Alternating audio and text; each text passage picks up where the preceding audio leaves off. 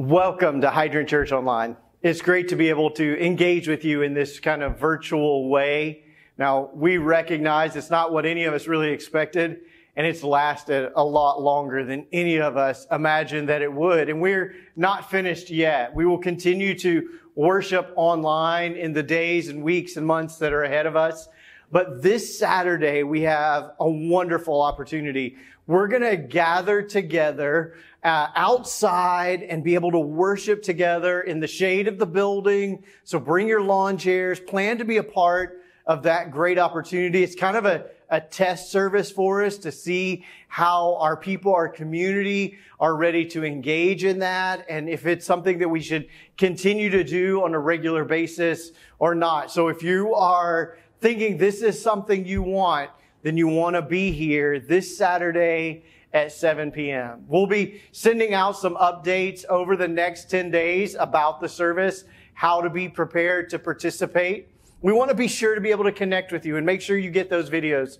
So if you've not had the opportunity yet, text the word connect to 919 888 4401. And when you do that, you'll get the opportunity to share your name and email address with us. And it's a the best way for us to be able to connect with you and to keep you updated about what's happening here at Hydrant Church and how you can be involved in connecting and filling and overflowing through the work of God's kingdom in this place. We can't wait to be with you. Now, if it rains, we're just going to postpone it a week, but we're excited to be together soon. Now, in the meantime, we're continuing this series of messages called the Warrior Code. And we have been kind of unpacking line by line a code of ethics, a code of life, a, a rule of life for what it means to be a warrior. We started by talking about how the warrior only fights for peace. We don't fight for pride. We don't fight for glory. We don't fight out of violence or an attempt to control the world. We fight only for peace.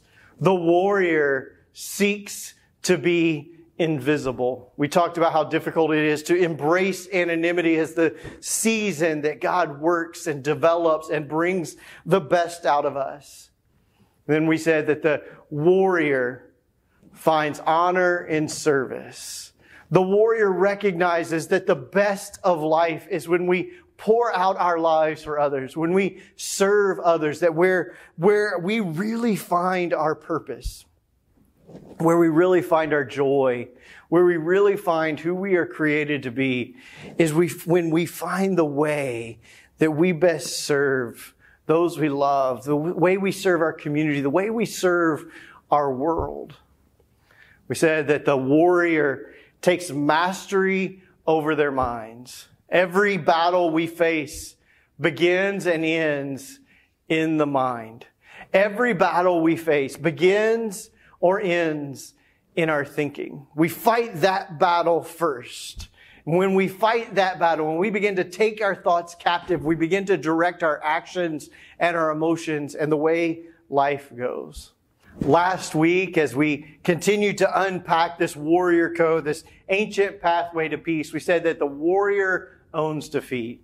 Now, it may seem counterintuitive and counterproductive to really becoming the warrior for peace that, that God made us to be, but the reality is until we accept responsibility for our lives, until we own our lives, both our defeats, our successes, our failures, and our victories, we can't become who we were created to be. Today, we want to continue down this pathway, continue to unpack the warrior's code. And today we want to recognize and to see and hear the truth that the warrior builds their strength. The warrior builds their strength. Sometimes in life, I feel strong, and maybe you can relate. You feel strong and ready to, to leverage your strengths and to face the day and to go after everything that, that God has for you. You feel energized and excited and, and ready. And then there are those days where it's all you can do to, to get out of bed. And it seems like those moments of strength and weakness, energy and depletion just back up to one another and are this ongoing part of life. We as human beings, that we experience each other as, as flesh and blood, there's this, this really interesting truth. See, we've discovered and understand now that mass is actually just energy in another form. And so when we look at one another, we're, we're, we're seeing flesh and blood, but what we're really seeing is this ball of immense energy we are made of energy, the same thing that brings light, the same thing that energizes the sun is, is comparable to what is inside you and me. We are energy. We are, we are fueled and ready, but we don't often live like it. It's strange how some people seem to live their lives, no matter their age, with boundless energy. They seem to have the ability to face every challenge. Every time they get knocked down, they jump up and seem to have a better attitude when they do it. They, every day just is a, a new adventure, a new excitement. And they are ready and, and full of this just energy and strength and joy. And, and then there are those other people who, who seem to feel weak and energized, de-energized even in the prime of their lives. They can't get motivated to do anything. They don't seem strong enough to, to make it through a day, much less the struggles of life and everything overwhelms them and they walk as if there's this shell of a person with no energy. And we wonder sometimes, why? And I think the truth is that we can fill our lives, we can fuel our lives with energy we can live in such a way that it, that it builds strength within us, that it builds fuel, that it builds up that energy, or we can live in ways that deplete that energy. We can live in ways that exhaust that energy and leave us empty and weak. Sometimes it's our, just our mindset. It happens just at the, the most internal places of just posture toward life that we allow things to rob us of our strength. Depression has a way of robbing us of our strength and leaving us weak and depleted and feeling helpless and hopeless and unable to attack the day. Maybe it's not even depression, but just fear, anxiety, worry that has a way of paralyzing and robbing us of our strength. Discouragement just can, can zap our strength for the day, heartbreak or anger or negativity, if these things are within us as a general and natural posture for how we attack life or how we approach life, then we're going to find ourselves losing this battle for peace and strength every day. But there are those who, who live with this boundless sense of energy because they are building it up. They are building their strength day by day by day. No matter what happens, they are facing it and approaching it in a way that builds up their strength. And I think that there are three kind of things that these folks do that we find in scripture. The first is that they live with purpose. They have found strength and energy around their purpose, not just their passion or their vision for life, but a, a purpose for being found in God. They have relationships that fuel their energy and strength. That begins in our relationship with God, but that they surround themselves with the people who will pour into them instead of the people who will just suck the life out of them. We all know those people. We've all been around those people who have a way of just depleting our energy in a few moments of, of conversation. We leave struggling to, to get going again. And then we, we know those people that a five minute conversation with has a way of just energizing us and, and strengthening us for what's ahead. The third thing is that they embrace joy. They embrace joy. The most joyful people are the strongest people that you know. The weakest people that you know usually live with the least amount of joy. So we build strength into our lives by aligning our lives with God and His purpose. When, when we're disconnected from Him, when we're, when we're drifting, when we're living for our, our own agenda, our own ambitions, our own dreams, apart from anything that God would ask or want for us, then we find ourselves drained by the process. We find ourselves weak. We find ourselves lacking the energy and strength to keep fighting those fights that matter most. And in the midst of it, things that really matter end up going to the wayside. They end up, they end up being the things that we neglect or, or leave out because we're not focused on what matters most. We're not connected to God and living for His purpose, for His will, for His design for us in our day to day lives. And so we, we want his strength, but we don't want to do necessarily what he wants us to do, or we try to do what he wants us to do in our own strength. And what we really need, what we really need is to connect with God in a way that will fuel us and build our strength. When we, when we're disconnected from him, we're disconnected from our greatest source of strength. It doesn't matter what gifts or strengths or talents or abilities you have, if you try to use them for your own purposes or you try to use them apart from God's strength, you will always fall short of the potential and the possibility that God has built into you. It's like the truck that I have. I, I really enjoy my truck, hit the gas, it goes where I want it to go. It can pull the boat, get me to the lake, which is a big plus, need that.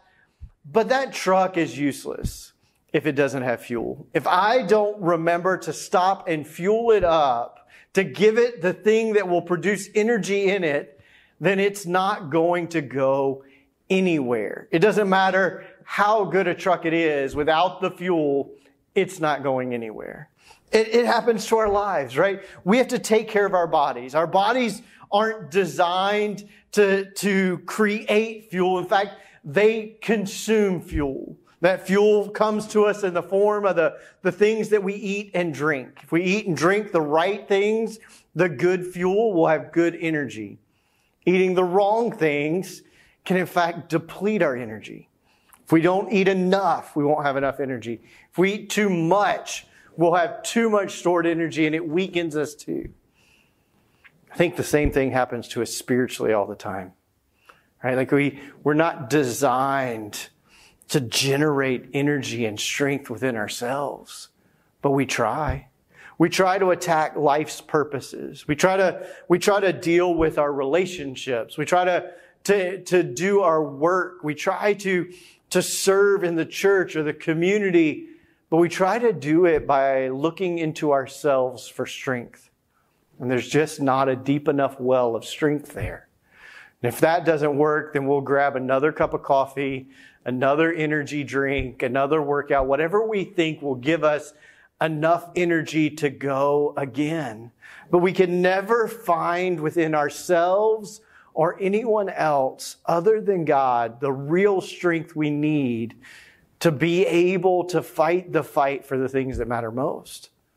You know, I think spiritually we also we we like to talk about the blessings of God. We like to talk about the strength of God and how God will, will, will allow you to, to run without growing tired. Or that in my weakness, He is strong. And we, we want His strength. In fact, we take verses like, um, like, I can do all things through Christ who gives me strength. And we, we lift it out of context and we apply it to sports and we apply it to work and we apply it to, to anything that we're doing and think that, well, God will just give me the strength that I need because with Him I can do anything. The problem is that His strength is attached to His purposes. He's not going to fill us with His supernatural strength to do things that don't matter in the world, that don't build our souls, that don't build our communities, that don't have a positive effect on us being who we were created to be. His strength is attached to His will, to His purpose, to the things that He wants for us. Do you want to build your strength? then ask yourself daily, maybe, maybe hourly, every time it comes to mind, God, what is it that you want me to do? What do you want me to do in this situation? What decision do you want me to make? How do you want me to move forward? God, what are you asking me to do in this relationship? God, what are you asking me to do in my work? And then do you really have the courage to do it? And, and who can help? So we teach that here is just a simple way of being a disciple. What is God asking you to do? Do you have the courage to do it? And how can I help? We help one another. We embrace this journey together. It's our relationships that add to our strength as we pursue God together and we become who we were created to be. Psalm chapter 84 verses 5 through 7 read this way.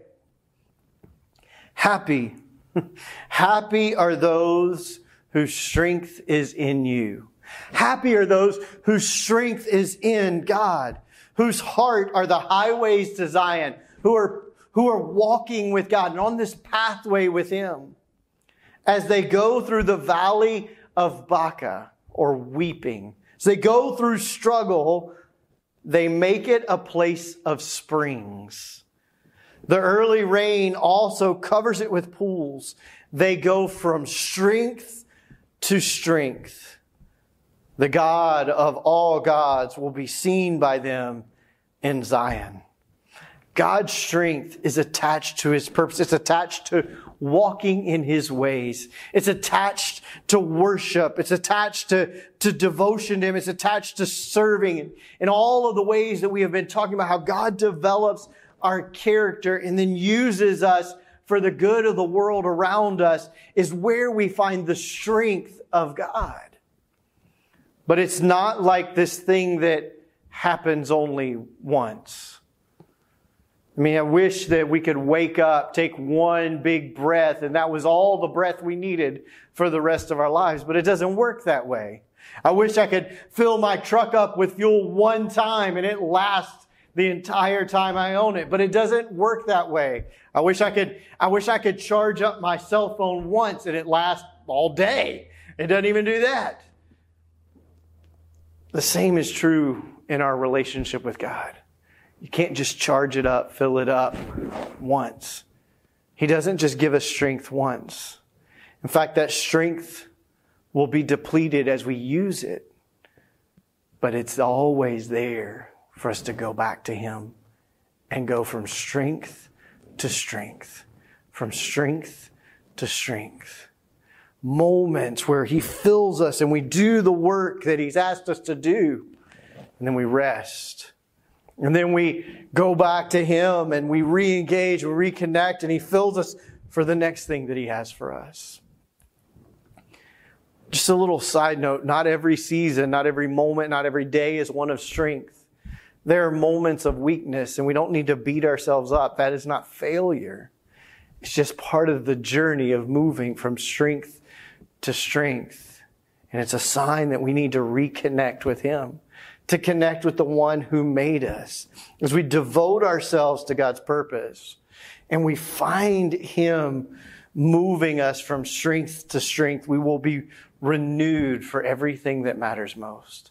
And we'll find the courage and the strength we need to do the things that He's asking us to do.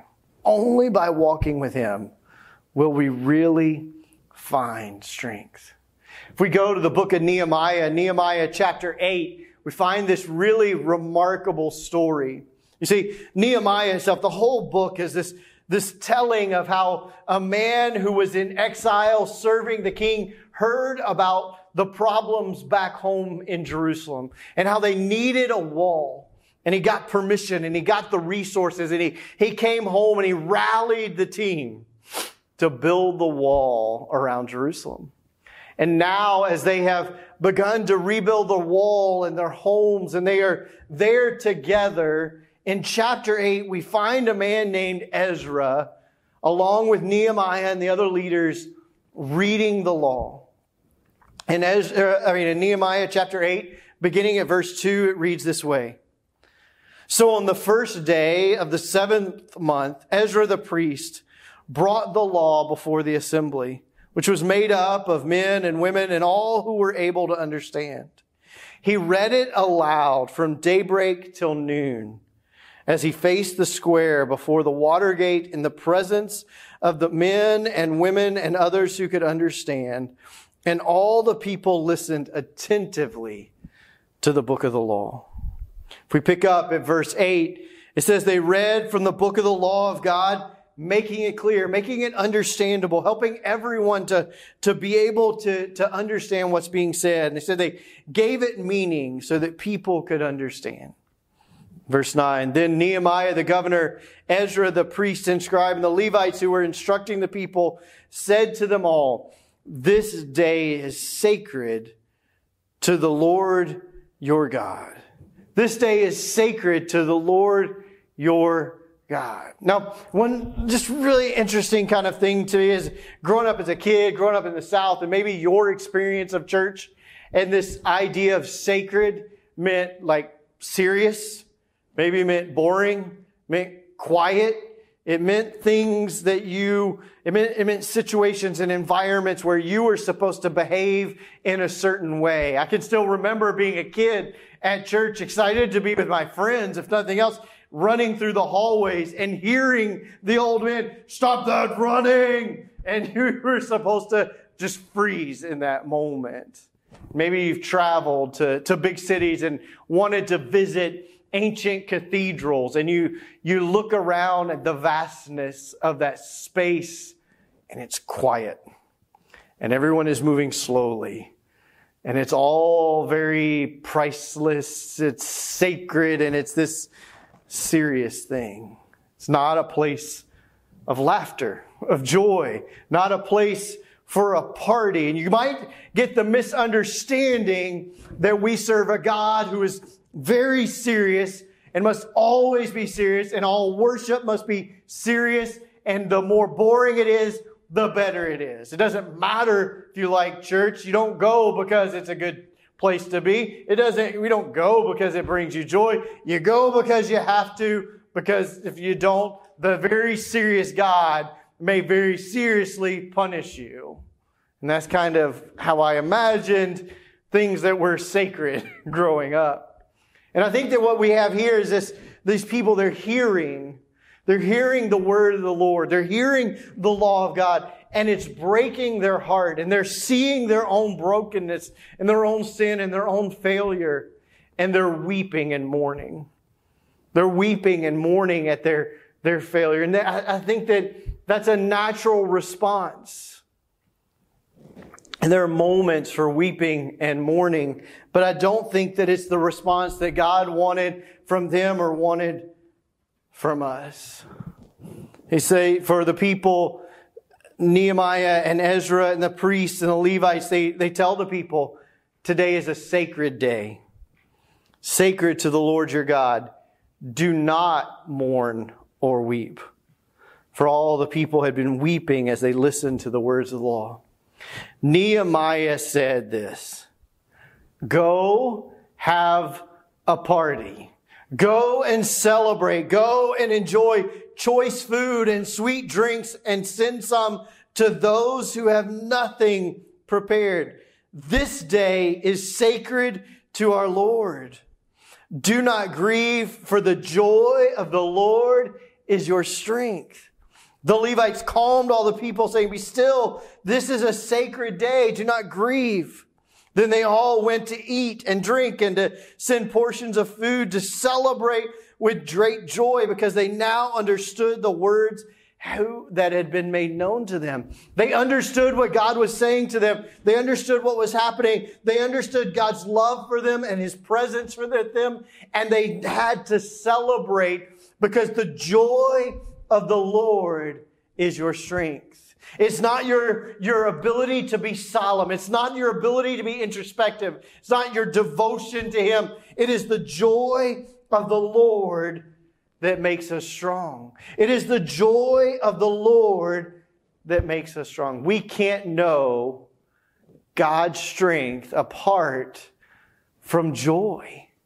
We can't know God's strength apart from the joy of the Lord. It is our strength. The more joy we have, the more strength we have. That means there should be more celebration. There should be more party. There should be more reasons for us to point to all that is good in this life, all that God is doing. In fact, it's, it's what our faith is built on. In Romans, Paul writes that, that righteousness, this right relationship with God, that, that our Christianity is built on righteousness and faith and joy. Righteousness and faith and joy. Yes, there will be suffering at times, but we go through those because of the joy he has in us, has given us. Because of the joy in us, we have the strength to face them but like these Israelites and Nehemiah, we stand in that moment aware of our weakness, aware of our weakness and our need to receive strength. Because it's not about how we make ourselves strong. It's not about the devotion that we have in and with and for ourselves. It's not about white knuckling it. It's not about trying harder. It's about recognizing the one who gives us strength to do the things that matter most. It's what Jesus has done for us. In fact, he did it for the sake of joy. Hebrews 12, 2 says that he endures the suffering for the joy set before him. He's able to endure, to persevere, to go through everything that he did for you and me. He is able to endure the beatings and the lies and the betrayals. He endured the cross for the joy of drawing us in. The joy that was set before him. I want to read one more scripture from 2 Corinthians chapter 12 verses 9 and 10. It reads like this But he said to me, My grace is sufficient for you, for my power is made perfect in weakness. Therefore, I will boast all the more gladly about my weaknesses, so that Christ's power may rest on me. That is why, for Christ's sake, I delight in weakness and insults and hardships and persecutions and difficulties. For when I am weak, then I am strong. Some of us, some of us have been fighting the battles we face all alone. We have been fighting in our own strength, and we've been getting our butts whipped day after day, week after week. We find ourselves beaten up, bruised, exhausted, unable to engage in our relationships the way we really want, unable to engage in our work the way we're called to work, unable to enjoy the beauty of life around us, unable to, to even rest. We've been trying and trying and spinning our wheels on our own.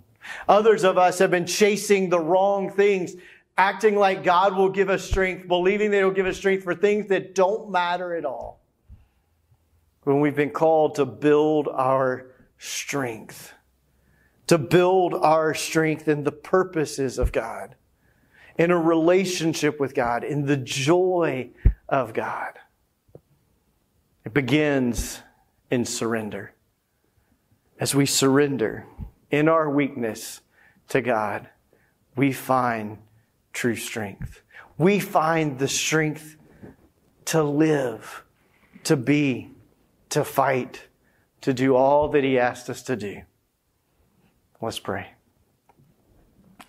God, our desire is to be who you made us to be, to live into the potential that you've put within us, to, to seize the opportunities even as we walk through the door of struggle, to know what it is to be joyful even in the midst of difficulty. And we can't do that on our own. We don't have it within ourselves to fight this fight. We need you. And so we, we stop and we ask God that you would take charge. That you, we would, we surrender ourselves to you and that we will use our energy, we'll use our time, we will use our days for your purpose. Would you show us, God, what it is you're asking us to do? Fill us with the courage to do it and surround us with the people who can help us. God, we want you more than anything else. So we surrender. We ask your grace and forgiveness to, to wash over us in a fresh way. We ask that you would forgive us for the ways that we have misused the opportunities and energy and strength that you have given us. We, we ask for forgiveness for the things that we have pursued that, that hurt you and hurt ourselves and, and hurt others. And we ask that you would fill us with your love and that you would connect with us in a new way and that we would know your grace and mercy, and that we would live from this day forward for you and your purpose, and that we might know the joy of the Lord is our strength. We ask this all in Jesus' name. Amen.